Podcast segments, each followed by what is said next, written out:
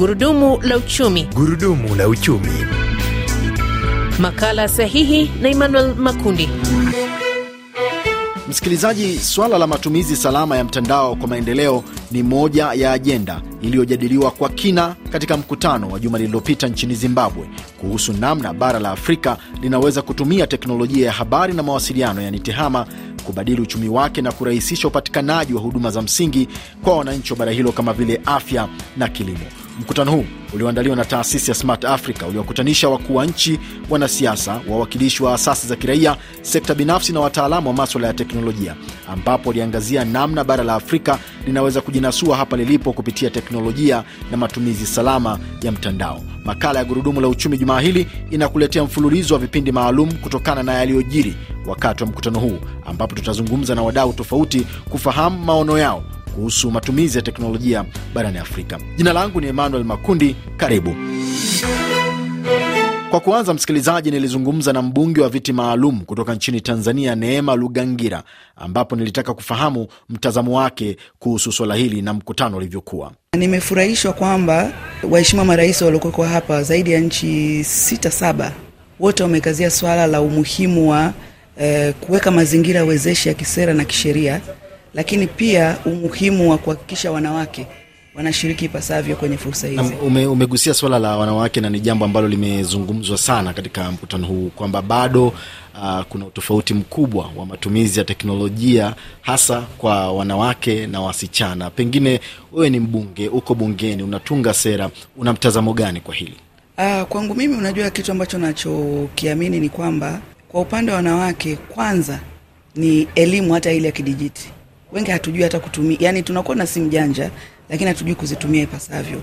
Lakini kwa, kwa mimi kama mbunge nimeamua kubeba ajenda zaidi ya kuhakikisha kwamba wanawake wanaotoka mikoa pembezoni wanaweza kushiriki ipasavyo na wanaweza kunufaika na fursa za kidijitali.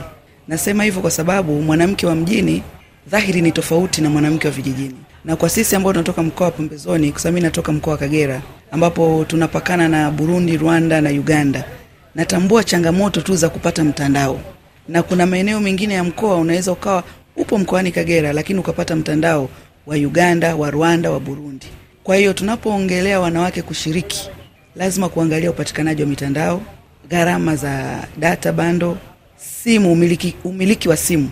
Unakuta kwenye kaya nyingi simu inamilikiwa na mwanamume au yeye ndo ambaye anaipangia matumizi, lakini hata na kujengea uwezo wa wanawake kwamba hizi simu unaweza ukafanyia biashara unaweza kama malishe, una kibanda chako, una watu wanaokuja kula chakula pale, lakini pia kumbe unaweza ukatumia hizi fursa za kidijitali ukapata wateja, ukawafungia chakula, ukawapelekea ofisini kwao. Umekuwa ni mmoja wa wabunge ambao wako sana kwenye mtandao wa kijamii wa Twitter. Unazungumziaje kiujumla matumizi salama ya mtandao na hili ni jambo ambalo sasa limekuwa likizungumzwa sana hata na jumuiya ya kimataifa kwamba kwa baadhi ya mitandao ya kijamii sio salama sana, hasa linapokuja suala la wasichana.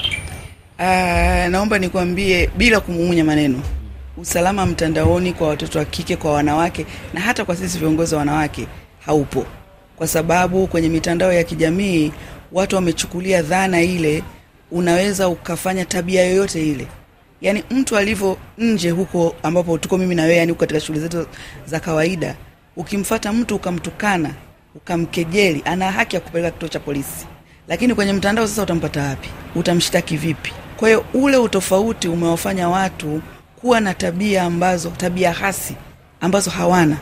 Sasa inapokuja kwa viongozi wanawake, mara nyingi eh, inatumiwa ile ukatili wa kijinsia kwenye kimta, wa kimtandao kama kumnyamazisha yule kiongozi au kumfanya arudi nyuma.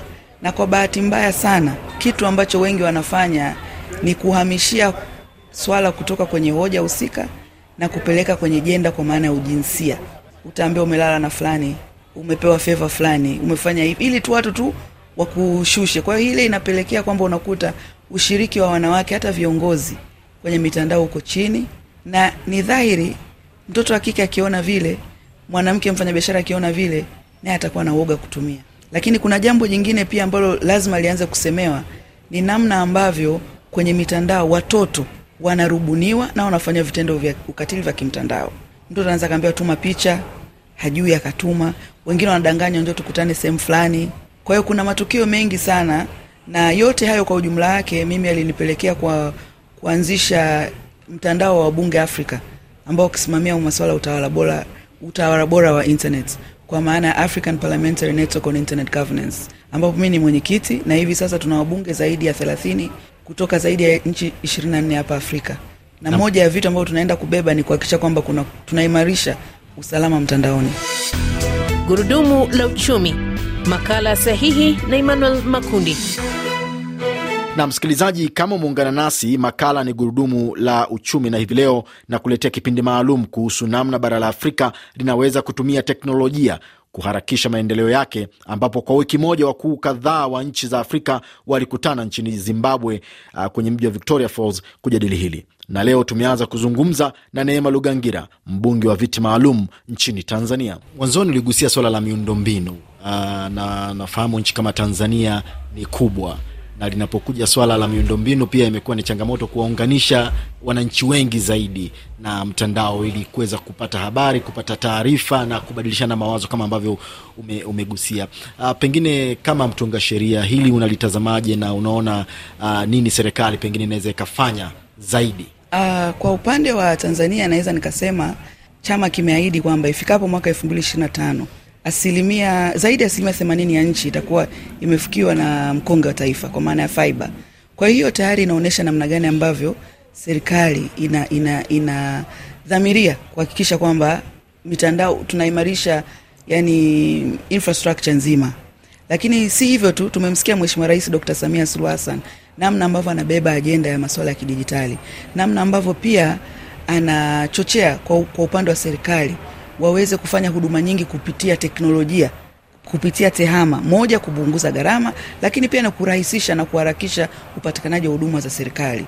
Lakini serikali haiwezi kufanya peke yake, ni lazima sekta binafsi ihusike, lazima sekta za NGO zihusike, na sisi tu watunga sera lazima tuhusike. Nimetolea mfano kwenye mikoa mikoa ya pembezoni, unakuta makampuni ya simu hayataki kwenda kuwekeza kule kwa sababu wanaona kuna biashara. Kwa lazima tuone namna gani ambavyo watawashawishika kwenda kule. Mkoa kama mkoa wa Kagera ni mkoa sita kwa watu zaidi ya watu milioni tatu. Hilo ni soko. Kwa namna gani ambavyo tutafanya kushawishi sekta binafsi nazo ziweze kuwekeza kwenye hii mikoa ya pembezoni. Nam, mwisho kabisa, wasichana watakuwa wanasikiliza kipindi, unawaambia nini hasa linapokuja swala la kutumia mtandao kwa njia salama, ah, kutumia mtandao kwa ajili ya kufanya biashara, kwa ajili ya kufanya masoko, kwa ajili ya kubadilisha maisha yao?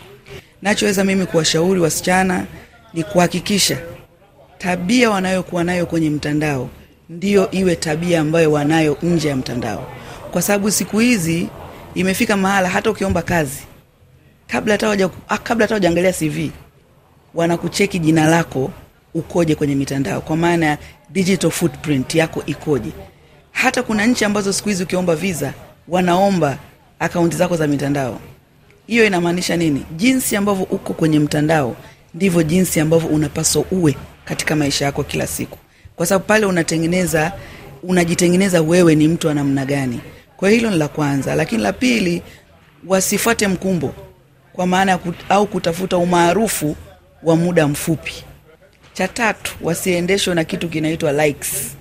Naonaga watoto wa kike wengi hiyo kitu inawasumbua lakini kama kuna vitu ambavyo Elon Musk kafanya ni kuonyesha kwamba mtu unaweza ukawa na followers wengi usipate like hata moja, na mtu unaweza ukaweka kitu usipate like, lakini kumbe watu wengi wameangalia.